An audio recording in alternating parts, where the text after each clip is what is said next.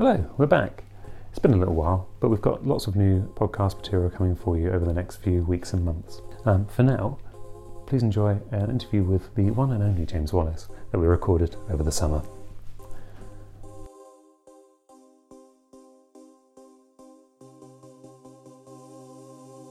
Welcome to the Tabletop Gaming Magazine podcast. I'm Chris Eggett, the editor of the magazine, and today I'm joined by the one and only James Wallis. Good morning. How are you doing, James? Uh, very well, very well. Beautiful day. Um, having fun. Uh, taking a taking a break from work to do this. So uh, uh everything everything fine. Yeah, and thank you, and thank you very much for taking the time. Um, so today we're going to try and talk about uh, well a couple of things, but we're going to try and talk about um, game mechanics as a concept because I think a lot of people outside the hobby uh, if they if they pick up the magazine, will mention mechanics that maybe they don't necessarily immediately understand, or uh, they have to have a guess at, um, and then we, uh, and usually they're right to be honest because they're quite self-descriptive. Um, so uh, we're just hopefully going to uh, sort of enlighten people about what we're talking about when we, yeah, what we talk about when we talk about mechanics. So shall we start with the easy one, the, the broad one of what is a what is a game mechanic?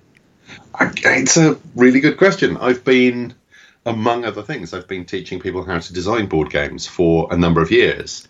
And it's one of those questions like what is a role playing game that you know you know in your head what what the answer is, but it's really difficult to express simply and concisely. The game mechanics are the the principles and the little algorithms and systems that make games work, that you put together to make games work. Um, principles of play, the building blocks of play.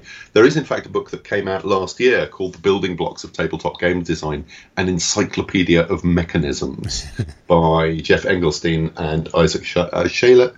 I have no idea how to pronounce it. I'm going to pronounce it Shalev, though it may well be Shalev. Um, and it's literally, literally an encyclopedia of game mechanics, and it's aimed at, at academics.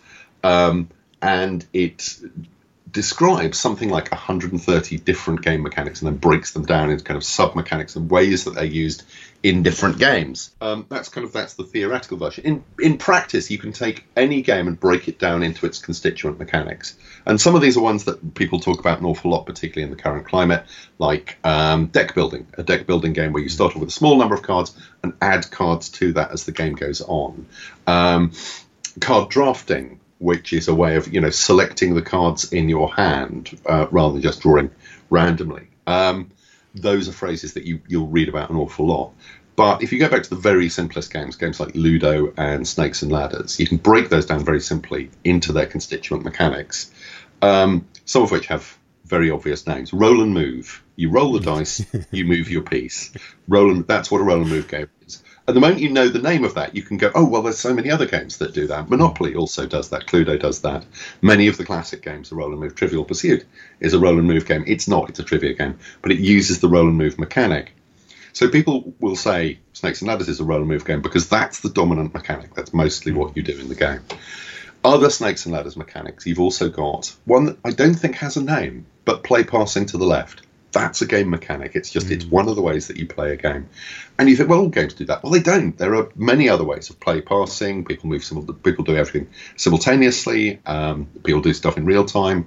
Uh, one of my games, Once Upon a Time, play passes to whoever interrupts the person who's currently speaking. Um, it's so it's not a universal. There are very few games mechanics that appear all the time, but play passing to the left is just one of those. It's a it's almost just something that, that we do.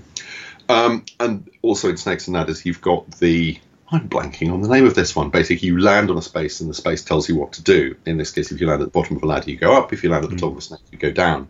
So the board determines what comes next. Mm. I mean, Snakes and Ladders is interesting because, oh, for many reasons, but not least because there are no tactics in it at all. It's an entirely random game. You roll the dice, you do what the board tells you. It's all on the luck of the dice. Hmm. Um, and some people hate it for that reason, but small kids get a huge kick out of it. There is a little bit of magic in dice. Um, so once you understand kind of the principle of well that's what a mechanic is you can take any game and you can take it apart and go okay there's this bit and there's this bit and there's this bit and once you know the names for the bits and you don't have to drop 60 quid on the building blocks of tabletop game design. if you go to Board Game Geek, if, in fact, if you just Google Board Game Geek game mechanics, you will get their list of game mechanics with hyperlinks to little descriptions and the notable games that use those mechanics. And there's all kinds of stuff that you will have seen in a bunch of games, but you didn't know had a name, like modular boards. Mm-hmm. You know, you put the board together in a different way. Settlers of Catan is the big example of that, but there's so many others. Um, and different ways of playing the game. Dexterity games, where it's about um, your physical dexterity rather than necessarily skills and tactics. Um, as I say, there's about 130 of these. A lot of them break down. Uh, the building blocks of tabletop game design, the article I found most interesting. It is not a book that you would read for fun. I have to. it's very dry. But there's an article on auctions in games, mm. uh, you know, auction components, and breaks down all the different ways that you can run an auction in games. So there's like I think 13 or 16 different examples. It's if you are a games designer, if you're a games scholar, if you just got a good games collection, it's really interesting. The, the level of scholarship in there is, is quite extraordinary. They clearly have massive, massive collections. That sounds really good. I might, I you know, you, you say uh, you might not read it for fun. I might read it for fun. It sounds great. Uh, it's the, the, writing style is a little bit. Um, it's interesting because um, Engelstein's done, done some other stuff that's um, a lot more. The writing is much much more lively. This is a book. It's it's written for academics. It's written not exactly in academicese. And I used to be a university lecturer, so this is a a, a language I am more than familiar with. Hmm. Um, but this one, it has that dryness. It's it's written, I think, to be quoted in academic papers rather than it's a tool part of a toolkit for for games designers. What I like about talking about mechanics is kind of what happened there as you listed things. My brain was going, yes, that one. I like that one. You know, because I find a mechanic that I haven't seen before or something I've not seen implemented in the way that it's implemented in the game, um, I then want to find every other game that does the same thing and just mm-hmm. understand it as a set of things. I think that's why like understanding mechanics is quite useful because it lets you know what you like. Yes. Yeah. Yes, absolutely. I mean, just simply putting names to things is enormously powerful. Mm. Um, I'm doing a talk about this actually. There's a, a virtual Austrian games convention coming up in a couple of weeks where i have been invited to guest, which is to say that I will still be sitting in my shed, uh, but um, you know, just you know, so there'll be a slightly longer delay on the uh, on on the recording. Um, but yes, and I, I'm talking about the importance of naming stuff because if oh, I can I can blow my own trumpet here. Back in the mid '90s, I, uh, myself and a friend, Andrew Rilstone, co-published. I published. He edited a magazine or almost an academic journal, except we weren't academics, called Interactive Fantasy, in which we were looking at basically how to break games down and how they work and what we call things. And games did mechanics. People. There was some talk of this kind of thing and some names, but there was no real kind of methodology to it. It wasn't broken down. And for our second issue, um, a chap called Greg Costikyan, a name you may know, he's less of an active board game designer these days, but he was enormously notable in the 80s and 90s. In particular, he wrote the Paranoia RPG, mm. he wrote the Star Wars RPG, um, and did an awful lot of notable work for, for SPI, and then went off and did some fantastic work in the early days of multiplayer online gaming. Um, enormously clever guy, and he did a an article called "I Have No Words and I Must Design" hmm. towards a critical vocabulary, and he was basically saying what we need are terms to describe what it is that we do and how these things work. And various people tried to put vocabularies together and they didn't quite work at that point because we weren't quite sure what it was we were trying to describe. These days, there's we, we can break down any game mechanic. And the moment a new game mechanic appears, and they do not appear very often, mm. um, the most notable example really is um, a few years back uh, when Dominion came out, the first proper deck building game. It's not the first deck building game. Magic the Gathering is the first deck building game. But Magic the Gathering didn't put deck building front and center in what it did. Dominion is all about the process of building up your deck from cards. And the industry basically leapt on deck building as they had leapt on collectible card games um, 10 years or so previously with Magic. There was just this feeding frenzy. And um, now deck building is just part of the vocabulary of game design and you can integrate it or not or to a greater or lesser degree in in your games. And I would the analogy I use too much is that game design is like being a cook. Really, it's you're you're working with a finite pool of existing ingredients, which is what the game mechanics are, but you are combining them in different ways and in different orders and in different combinations, which thank you thanks to mathematics that gives us an almost infinite possibility of, of new stuff that you can build into into games. Um, collaborative games, cooperative games, where everyone's working together. This is not a new principle. Mm. Um, I wrote a book with Ian Livingstone uh, last year, the year before, called Board Games in 100 Moves, and we tracked a bunch of things down.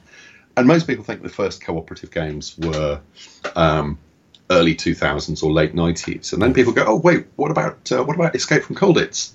which isn't entirely cooperative, but has all the players acting as the Allied soldiers, except for one player who's a German. So actually, it's a it's a, a one versus many game. Mm-hmm. But the the early principles of co-op gaming is there. But then somebody pointed out there was a Thunderbirds game in mm-hmm. the mid 60s that was everyone working together to say, you know, to stop disasters destroying the world or whatever it was. I have never seen a copy. It is apparently rubbish.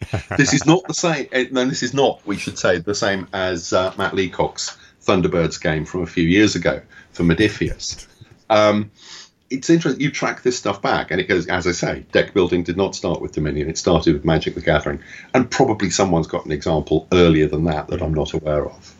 But back then, back in the 80s and the 90s, we were still we were essentially working in the blind, in, in, working blind, working in the dark because we didn't have names for these things, and we kind of we we understood the principles almost on an organic level, but we didn't. It was very difficult to talk about them. It was very difficult to think about something if you don't have a name for it. If you can't, uh, names kind of contain things um, and let you manipulate the concepts much more easily. I should just say, incidentally, um, if anyone's interested in, in, interactive fantasy, all the copies are up for free on DriveThruRPG.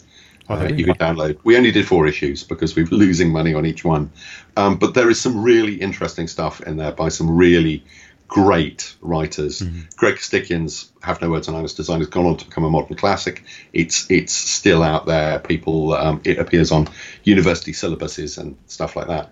Um, Greg Stafford's in there. Jonathan Tweet, who was the lead uh, writer designer on Dungeons and Dragons Third Edition. Loads and loads of, of good people. I was just thinking because um, you, you mentioning Magic the Gathering there. It's like because um, now we wouldn't call Magic the Gathering deck building, would we? We might call it like deck construction. Yes.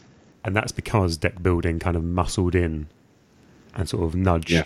nudged it across. And it, it is this thing of like these broad terms get eaten by their more specific sort of children, basically. Yes. you know? um, uh, I think I think I was just trying to name these things at all. In terms of new stuff, new mechanics, I'm gonna I'm gonna show my massive ignorance now. I'm gonna have a guess at what the what the newest mechanic in gaming is, what it feels like, and I'm gonna, I'm gonna be wrong, and I'm gonna say, is it legacy? I think Legacy. Legacy is certainly the, the one that's hit fairly big. Mm-hmm. And I mean, is that a, is it a mechanic or simply kind of the way that you deal with the game? Mm. But the idea that elements of the game persist from session to session is, as far as I know, dates back to Rob Daviau um, and Risk Legacy, yeah. um, which is a you know a monumental work, an extraordinary work. In fact, mm. Hasbro of all people were prepared to take a risk like that on one of their crown jewels to do this genuinely astonishing leap forward in, in games design. The idea that you physically change, you physically alter the structure of the game each time you play it to turn it into something completely different. I'm not aware of any examples before um, Risk Legacy. I mean, I mean, I think there are there are smaller examples uh, from that, and the one I I talk about a lot. I talk about this game way too much. Uh, Wolfgang Warsch's The Mind, of course, um, which is a very simple game. It's mm. basically it's a game of talking, uh, uh, trying to play out a sequence of cards from one to one hundred uh, without talking to the other players.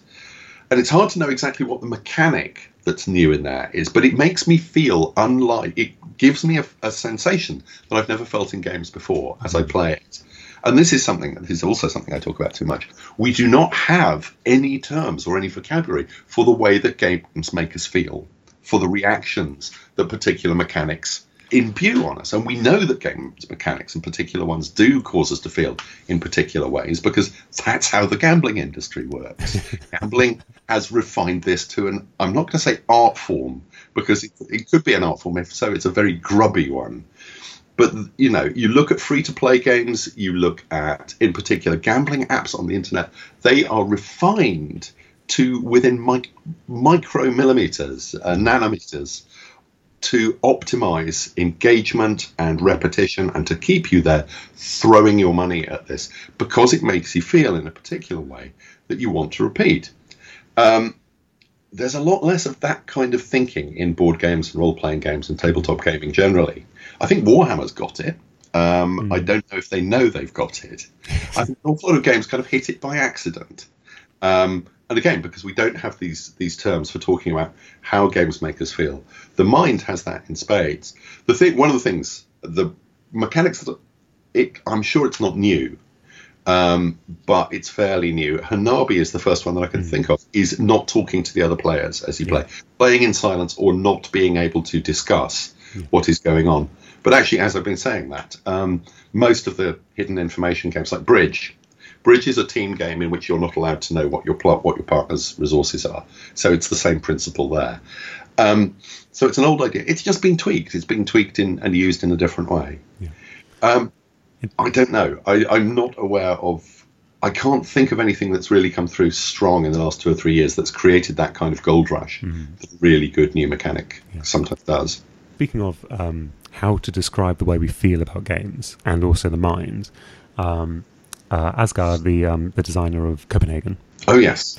Uh, he he uh, wrote in uh, in the magazine uh, a couple of issues ago about the mind as his favorite game, and he described it as a dance.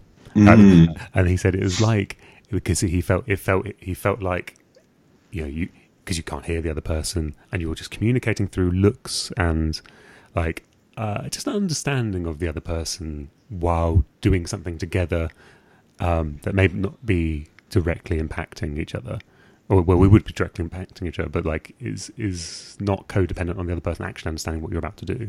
It's, mm. it's about a and like for him, and I think this is a thing that I, I try and articulate a lot, but I, have obviously never felt, felt that I've fully done it, which is the game is the bit that happens between the mechanics and the players, like in the air above the board. Uh, yes. Uh, and I talk about it a lot when there's games which I, I feel have a um, uh, scheme mechanic, if you've got, yeah. if there's any any game that feels like you all plan to do something horrible to each other and then get to act it out in some way, I feel that's that scheme mechanic. That that's one that always gets me. That I always think that that feels great because you are um, you're forced into sort of this tactical thought in some way. Mm. Um, which again, similarly, an, another weird, I, I, feel weird mechanic, but you're going to tell me probably um, has been around for um, ten thousand years. Um, uh, is um, uh, the uh, like uh, auction or action programming, mm. which I, I, I first came across in Rurik, um, which is a uh, like a it's a Wuro, I guess. So it's a uh-huh. area control Euro game with a map with little soldiers on it, and you you control by majority in an area. Yeah. You're trying to take over um, part of Eastern Europe uh, in the 10th century, um, mm-hmm. and and it looks there's a big board with loads of soldiers on it, and you look at that and go, "That's the game we're playing." But it's not. It's this tiny little board on the side, which is the mm-hmm. action programming, where you you have you place ranked ranked uh, advisors that not only have a value for how high up on that particular track they can go for you to take that action, and therefore it being a better action. Um, but also they tell you what order you're going to do things in. So so your your lowest number is your uh, the first thing you're going to do. So you have to do this like double double backing of your plan.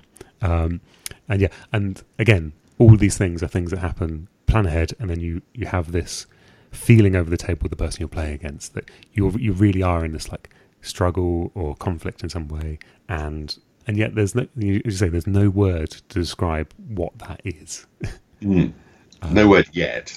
Not yet. No. Well, I, th- I, think that's going to be one of the big leaps forward when we, mm. we start to talk about this. And uh, there are designers out there. There's the chap who did Fog of Love. I had a fascinating discussion with him a couple of years ago uh, on this this exact subject, mm.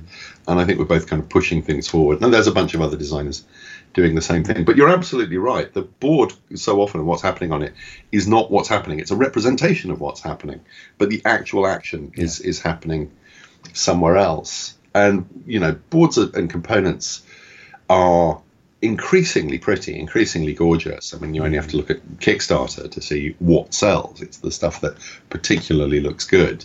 Um, anything with loads of miniatures in it, or Azul, which is just gorgeous. But I had a revelation a few months ago. Any game that has a scoring track on it somewhere on the board mm. is a race game. Fundamentally, it's a race game. You are racing to get as far up the track or to the end of the track first, and everything else you're doing is just to propel your token on the score track as far as it can. It's a race game in which most of what you're going to be doing and your mental energy is on getting the points to and you think that they're tracking the points. No they're actually it's a race game. Um, yeah. and doesn't that affect the way you think about the game? Not necessarily. But uh, in terms of designing in terms of a designer's kind of point of view.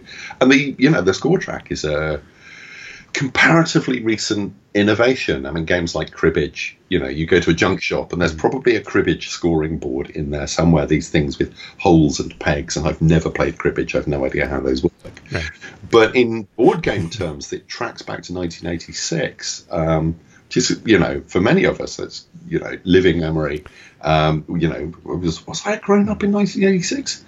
Um, yeah, I was. Um, I was um, I was busy being born. Oh, okay. I was um, Heimlich Co. Uh, Wolfgang Kramer's, uh, which I may well come back to in a few minutes. Yes. Um, delightful, rather silly game of, of hidden identities and hidden movement. Uh, but it introduces two main things to modern board gaming. It introduces the score track and the meeple.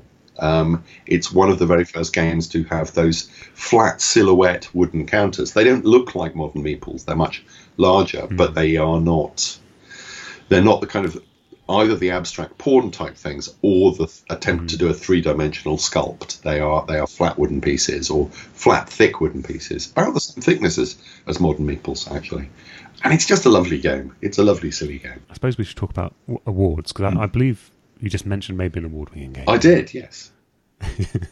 it's going to be very unlikely that anyone listening to this doesn't know you've written a column for the last um, five years, something like that. I, I, wasn't in at the very start of the magazine, but I did start when it was still quarterly. Uh, in the very very early days, and uh, so yeah, so I think it's over five years. Um, it's uh, it's been a, a, bit of a marathon. It's been great, basically running through the, the history of the Spiel des Jahres from the first winner, Hare and Tortoise, back in 1979, right up in the latest issue, which I got yesterday. Many thanks for that. Um, pictures the very latest yes. winner, and kind of tracking the using that as a way of tracking the development of games over the last 42 years, how things have changed, how the industry has changed, how the design styles have changed, how the market and the audience have changed, how the how the awards changed. It's been a, a really, really interesting exercise to do. It's also been a fantastic exercise in expanding my games collection massively and making me play some games that normally I probably wouldn't have tackled. Um, there's some stuff on the list that normally just not my, not my usual taste, and a couple of them have turned out to be um, absolutely brilliant. Uh, I was, uh, I'll come on to it later, blown away by uh, Thurn and Taxis, one of the a minor Spiel des Jahres winner. Yes. Um, but uh, you know, a game of the German postal system in the 18th century doesn't was never going to set the world alight um, and isn't terribly highly regarded, but it just really enjoyed it. Had a really, really good evening with it with a couple of mates. I've gone back to it a couple of times since. So obviously, this is the uh, Spiel, mm-hmm.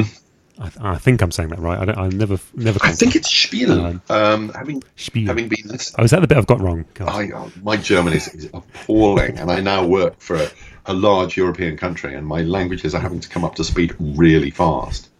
um, but I was listening to the, the, because they they live cast the um, the award ceremony, uh, I believe, I don't know if it was televised this year. It's certainly been televised in previous years, um, and they seem to be saying Spiel rather than Spiel.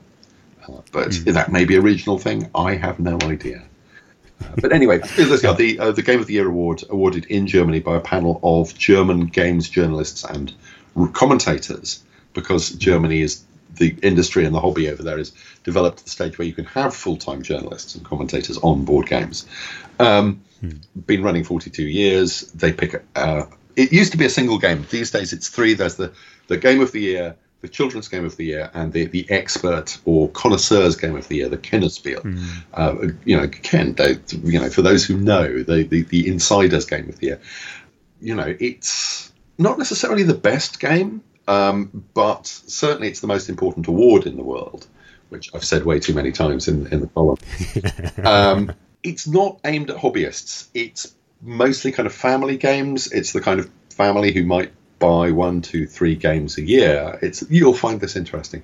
So they uh, about almost twenty years ago they spun off the the hobby game stuff into the Kennerspiel, which is for more of the connoisseurs. Though it's not really, it's very, it's not often a what we would consider a heavyweight game. Usually, it's stuff no. that you know uh, even a you know reasonably intelligent family could tackle without too much difficulty, kids would be able to get their heads around it.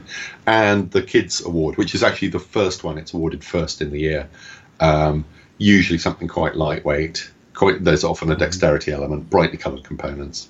Um, they're always fun. They're always very interesting to, to look at. Um, but there have been a couple of years where what was unarguably the best game of the year did not win. Notably, 2002, mm-hmm. where uh, Puerto Rico, which for a very long time was the top-rated game on Board Game Geek, and this is before they'd spun off the Kennerspiel. I think as a result of this, they spun off the Kennerspiel everyone was just going, it's got to be Puerto Rico. It's this is a, a game changing game. It was one of the first great worker placement games. And there's another game mechanic there that's really come through in the last few years. Mm-hmm. Or just the concept. Now that we have a name for worker placement, we can start to, to manipulate the concepts around it. But Puerto Rico didn't win, and a thing called Villa Paletti did. Uh, and Villa Paletti is a stacking game. Now, I love stacking games. Uh, genuinely one of my great passions. A good stacking game is just a, an absolute delight. And Villa Paletti is not one of my favourites by any means. It's a, it's a decent stacking game. It is. It's very very pretty. It's absolutely hmm. gorgeous, um, but the play is a little bit limited. Villa Paletti for me is not the game of the year in any year, but in particular beating Puerto Rico. The jury does make interesting decisions sometimes. I mean, this mm. year you had two of the great heavyweight games designers of the last few years up against it. You had Reiner Knizia's My City, uh, which is a legacy game for families, which is an extraordinary thing, but he makes it work. Um, and that was up against Nova Luna by Uwe Rosenberg, the creator of Patchwork and Agricola again. Noted slightly for, for heavier games or uh, more hobby oriented games, and Nova Luna is kind of nodding in that direction and pictures by a couple of first time games designers and pictures is an unashamed family mm. game it's almost in the party game thing where you're kind of you're trying to replicate photos using a variety of household objects that come in the box like blocks and shoelaces and, and things and pictures won and I would say not only is Pictures not the best game of the year, it is not as good a game, not as interesting a game as either of the two it was up against. But then I've been a hobby gamer for yeah, decades and decades. Um, Pictures was not to my taste, but I have to say it was also not to my family's taste. My kids were quite scathing. This is like a trend, isn't it? We, I think something I've identified from from the column is that the games that win are getting lighter and lighter. Yeah, almost feels like um, we should have known. We should have known it was going to be pictures because there was. It felt like maybe there was two um, two obvious examples. Uh, it was up against, mm. and then there was a there was a very light, nearly party game, and then there was two other games um, from heavyweights that um, seemed to, it seemed too obvious that they were going to win. So we should have known. We should have known it, they were going to go lighter and even lighter again. Yeah. Um, when I first got into board gaming, I you know uh, the early two thousands, I guess, um, just seeing you sort of you sort of identify things, and this is before I knew any mechanical names or categorical names for things. And you say, "Oh, I like I like German style games," mm. and it's is this a kind of maybe an attempt for the the um, for the jury to try and broaden their reach from just being this German award? I think it could be. I think you're right. I mean, it is it is an award for games published in the German language, and they do champion German games design. It's only been won by two British designers, both in the first five years of the award. Mm. Um, Americans get a look in from time to time, the French, Belgians. Um, a few others, but a few Americans. But um, if you look down the list in the last 10 years, it's almost entirely Europeans. Um, the last American, I think, was Qwirkle in 2011, uh, Susan McKinley's Ross, Ross's kind of ab- abstract Scrabble, which is doing it disservice. But if you, you, know, you want a two-word description, um, Colt Express, French designer, uh, Codenames, mm. Czech designer, of course. Um, Bruno Cathala, I don't, I think he lives in Switzerland. I'm not sure, um, but otherwise, it's uh, oh, and and uh, just one, I think, French designers. But uh, other than that, almost entirely German and most of them published for the first time in Germany. But it has it's swung back and forth between the traditional Euro style games, and it was to a large extent, or partly at least, the the Spiel des Jahres that helped to bring Euro games to prominence in the 90s and 2000s, not just to the German audience, but to a global audience as well, because it became a badge of quality. And they did anoint an awful lot of the, mm-hmm. you know, what are now regarded as the great tentpole games, the great gateway games Catan, Carcassonne, Ticket to Ride, yeah. Codenames, which of course is much more recent, um, Dominion as, as well, Dixit. Uh, the things that the games that you play as you're getting into the hobby to understand the scope of it and and to understand why it's great as well. Um, yeah, it's they've swung back and forth. Um, you had Kingdomino in 2017, which is a lot of fun, but it is a kids game, and then Azul, which is very old school and gorgeous. Then last week, last year it was Just One, which is a party game. It's it's incredibly light. It's a it's one of those word guessing games, but it's the twist on it is it, it's co-op.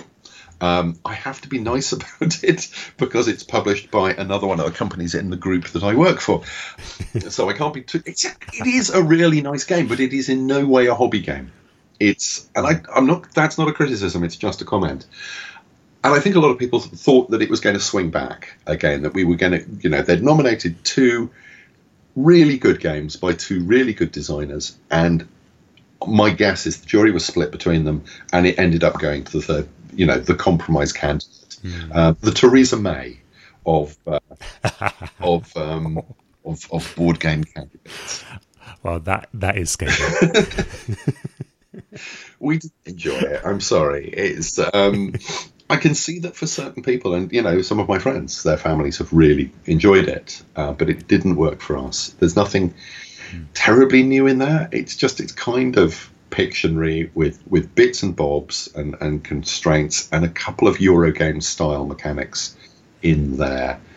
It's all right. Yeah. So, shall we?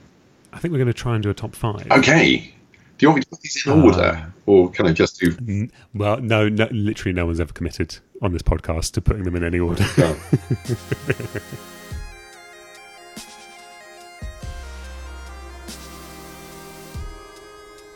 The Tabletop Gaming Game Store is open and dispatching orders worldwide. Visit www.tabletopgaming.co.uk to read the reviews and buy the games directly from us.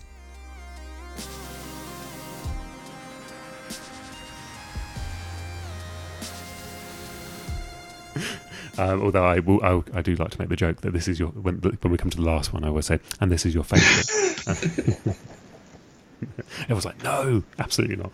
Um, so, um, but I think I think we're going to do your top five um, a Spiel Spiel des Jahres winners. Yeah. Yes. Um, fantastic. So. Uh, um, I'm going to start with the, the, the first and the most obvious. Um, mm. uh, Klaus Teuber's Settlers of Catan, now just known as Catan.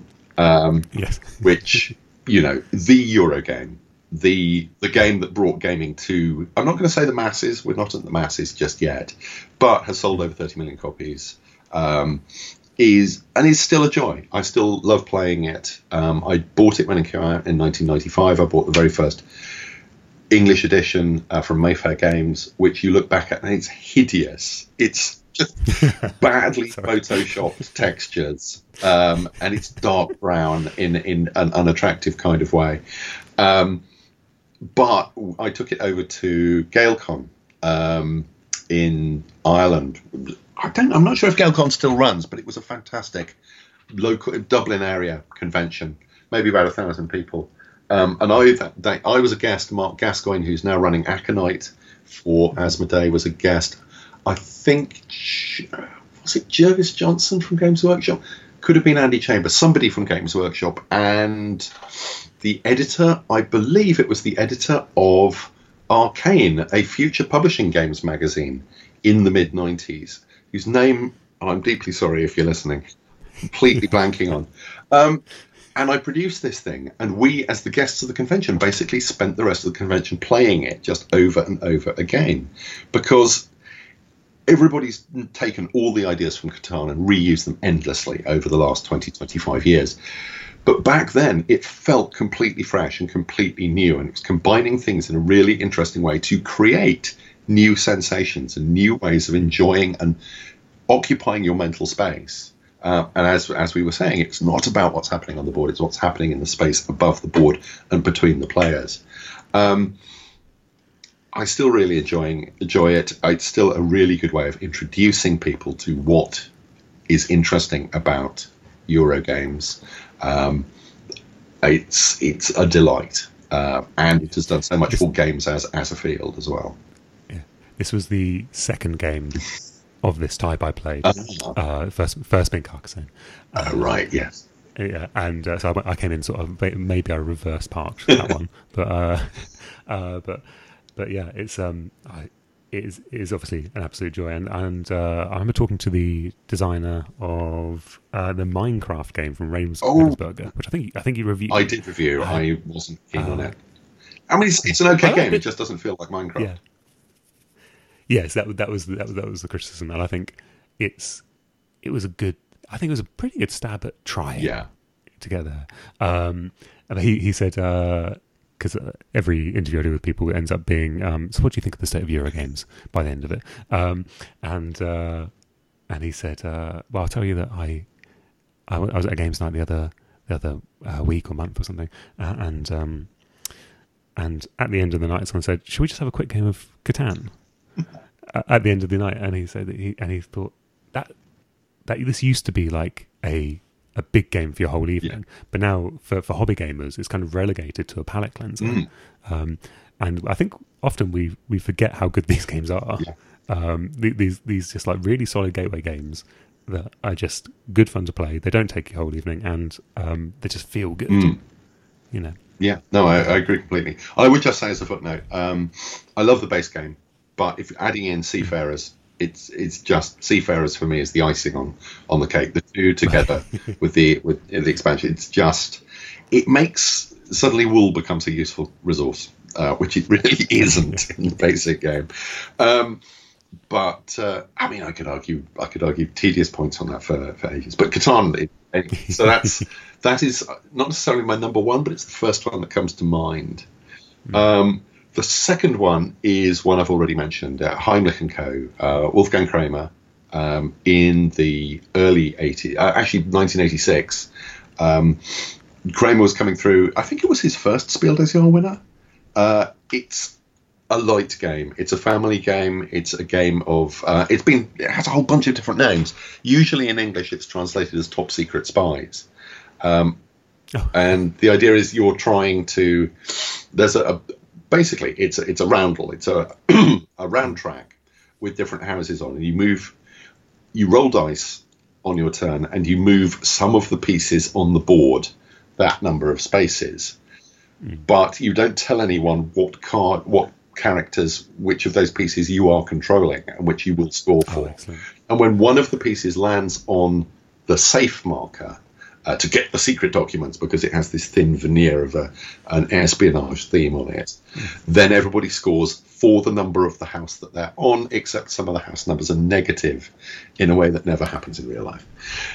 And it's it's it's from that it's very very quickly becomes very surprisingly strategic as you're trying to work out what pieces the other players are controlling and therefore screw them over, while at the same time moving pieces in a way that suggests that you are not, you know, to, to conceal what card you've got. Mm-hmm. It can happen when the game comes to an end that you reveal all the pieces and discover that the piece that has won is not actually controlled by any of the players. The, the game can win the can win the game in just a random kind of way. And I've heard gamers go, "Well, that's just ridiculous. That's a broken." No, it's hysterical. It's yeah. I've, I've never seen that happen, and the table not burst out laughing. It's uh, oh, we all disguised who we were so well that nobody won. It's uh, it's you used to be able to pick it up in uh, at Essen for like six quid a copy, and um, I, it's lovely. It's um, a little bit dated, but the core ideas are so clever, and it's fast playing, and you know no turns take very long. If you're sitting there thinking about stuff, you're playing it entirely wrong. Um, mm the third one, again, I mentioned before, uh, Thurn Taxis um, by Andreas and Karen Seyfarth, who designed Puerto Rico. It's I love Ticket to Ride, but I don't actually play it that much. Um, I did actually, when I was um, doing the article for Ticket to Ride, I realised I'd never actually played pure Ticket to Ride. I'd only ever played Ticket to Ride Europe and other of the others of the spin-offs, and sat down with a, a couple of mates and we played the original, and it's really tight it's a tighter game than Europe, than Ticket to Ride Europe. Um, and it is really good, but fundamentally it's rummy. Um, it's a set building game rather than a, you know, again, the, the, the board is a marker for your success rather the majority of the game is going on with the cards. I, um, Taxis is kind of Ticket to Ride plus plus it's got all of the things that make Ticket to Ride interesting, but there's extra levels of strategy and planning and resource management. And it's really, you read the rules and go, oh God, this is going to be a nightmare. And actually, it's one of those games that just resolves itself in your head really fast. And you work out what you're meant to be doing. Um, it is a shame that it is about the postal system in Germany in the 18th century, uh, which is not enormously appealing because the game itself is really nice. Um, it is not a lightweight game, uh, but if you have played a bunch of Ticket to Ride and you're after something that's the same but different, and you don't fancy picking up yet another version of Ticket to Ride itself, mm. Thurn Taxis is a really interesting one time down. Um, I'm a just say I'm a, I'm at a point where I don't recommend Ticket to Ride to people anymore. I just recommend one of the smaller versions. Mm-hmm. No, I think you're right. I think the, the city versions are really clever they're a really nice refinement of the of the basic design. Super fast. You can have you can maybe have like if you're really you're both really on it. If you're doing two players, you can do maybe four games in an hour, mm-hmm. and that's you know who that's who's heard of that? Yeah, I have to admit I, I, do play Ticket to Ride, but I tend to play the digital version simply because it's it's mm. faster. Um, yeah, you were saying you don't recommend Ticket to Ride as as Subtle, the base mm. game, to people. I don't. I blow hot and cold on on train games. Um, I know I have a lot of friends who are absolutely into the 18xx series. I like them. I admire them, but uh, they're not for me. The mm. train game I come back to is possibly the most obscure Spiel des Jahres winner. And this is not me being hipster games designer. This was one of my gate, gateway games in the early 80s. Railway Rivals by David Watts, mm. um, a British winner and I very nearly I had the two games that didn't quite make it into the top five are Hare and Tortoise by the other British winner David Parlett um, and Hanabi by Antoine Bauza, um, which is a glorious cooperative game of constrained communication, almost a forerunner to the mind. Anyway, they didn't make it. Mm. Railway Rivals does because it's joyous. It's not a modern game by any means. It has been out of print in English since 1985 and that is it has been out of print in the English language since 1985, and that is an absolute tragedy because it's a British classic apart from anything else, and it is a hugely fun game. It's a right on the board game. You have this big map mm. of whichever territory you're playing in, and on your turn, you draw a bit more of your railway route on it based on a dice roll, but yes, it's kind of it's a it's very much on the dice. It's a it's a game from the late seventies. You know, people did not regard dice and randomness as a bad thing at that point. I still don't.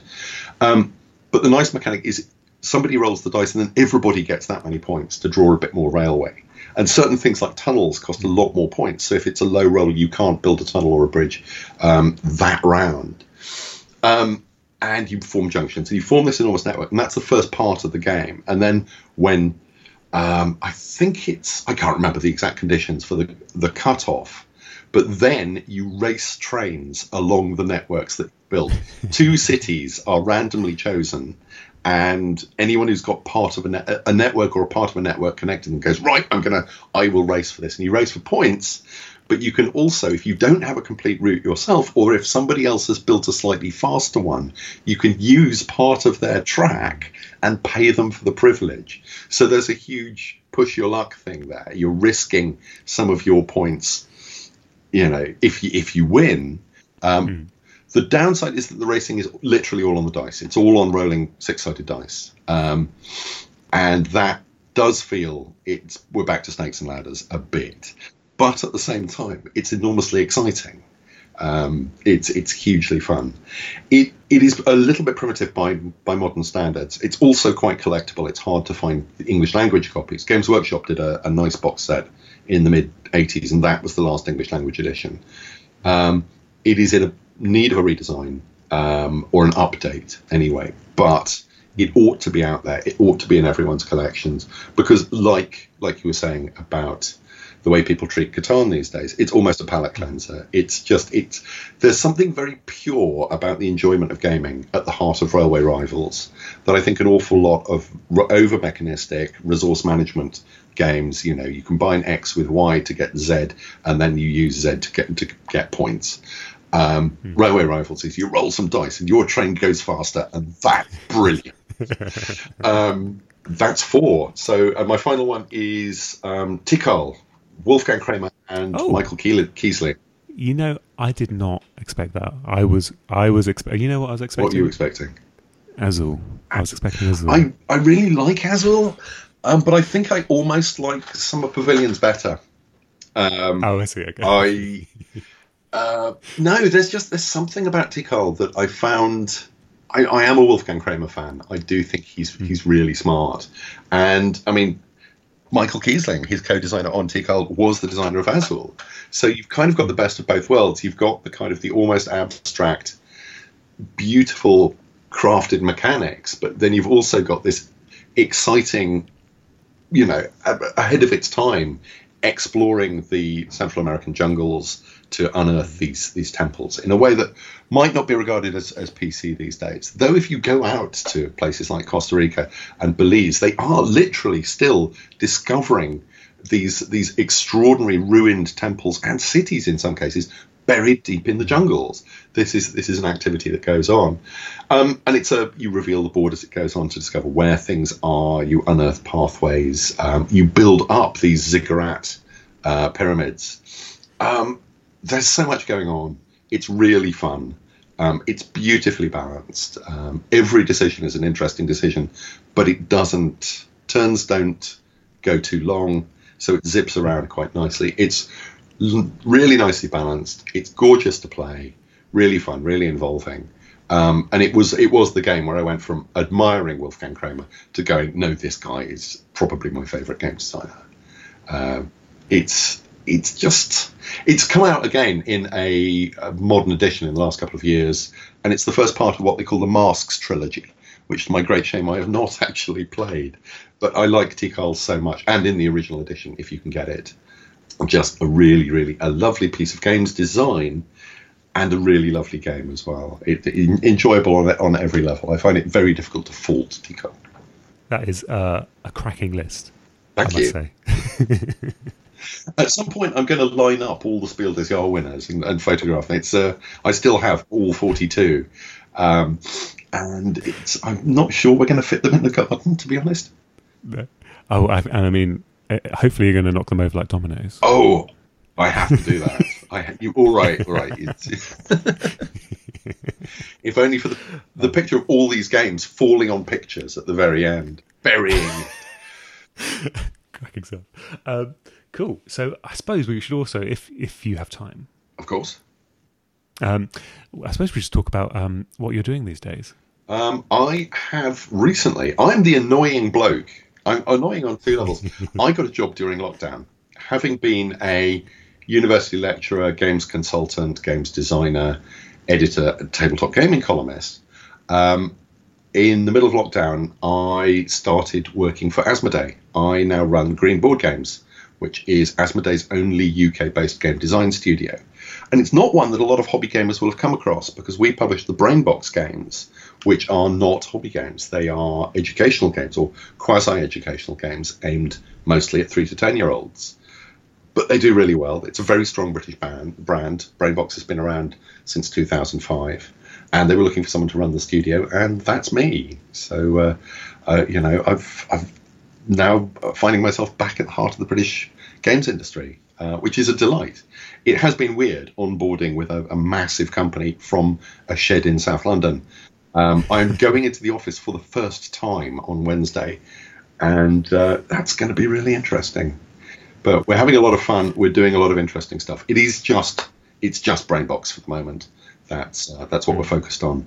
But you know, I'm hoping that in a year and a half, once the line is stabilized and we've got some cool new releases in the pipeline, then we can start looking at stuff that is, I'm not going to say more hobby games oriented because Asmodee has so many studios that do hobby games already and do them really well. My reputation in gaming has always been innovation, has always been pushing the envelope of what games can be and what they can do and what they can explore. And we are looking at interesting areas. And educational games have been massively underappreciated for a long time. The idea that you can learn from games. In fact, you do learn from games. Every time you play, you learn mechanics, you learn how to optimize systems. Whether you're thinking about doing that or not, you are. And I think we can take some of that and, and tweak it a little bit for, for good, um, you know, to instill interesting problem solving techniques, ways of thinking about things, ways of looking at problems. Um, so this is not abstract learning necessarily. This is not about um, you know the dates of the kings and queens, though there's some of that as well, and games are really good at that. This is much more about kind of um, ways of approaching things, ways of ways of looking at problems, um, making a better you. That sounds pretty exciting to me. I, I think I really uh, hope it will be. Yeah, I'd love to ask you. You know what what's your uh, top secret rele- release coming up? uh, but I know you can't. So, it's. I mean, we have a uh, huge top secret release, but I can't tell you because we've not officially announced it yet. Uh, I mean, it's it's huge for Brainbox. Again, the hobby gamers are not going to be interested, but uh, um, yeah, retailers are the ones we've told about are, are salivating. Excellent. Lovely. Well, um, is there anything else you'd like to plug before we uh, say goodbye? I I can't think of anything. Um, I don't really have anything out at the moment. Um, I one of the things of working for a large company is that it does curtail the amount of work you can the, in, the kind of the independent work that you can do. Um, I though I have special dispensation to keep working on um, the card game I did once upon a time with Andrew Rilstone and Richard Lambert. Um, that is still out there. We're still working on expansions for that. And my role playing game, The Extraordinary Adventures of Baron Munchausen, uh, which I have just got the rights back to. It was out through Fantasy Flight for three years, and their edition has just gone out of print. I now have the rights back, and I'm thinking about what to do with that next. Um, and I'm new. I'm noodling on stuff. I'm noodling on a, a fantasy role playing game at the moment. I've no idea what I'm going to do with it. I probably can't publish it, but you know, when you've been hanging around games as long as I have, it's very difficult to just stop thinking about games design. Mm. Um, and there's a good chance, you know, the more you think about something in one direction, little bits of it will start filtering off. You go, oh, I could use that on this current project that I'm doing over here. Thank you very much for joining us today. It's been fantastic. Really great opportunity to catch up. Thank you.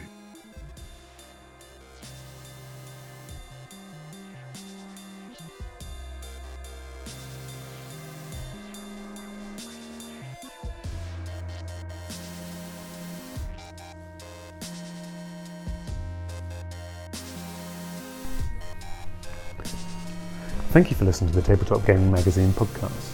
If you like the podcast, tell a friend, leave a review, or subscribe to the magazine.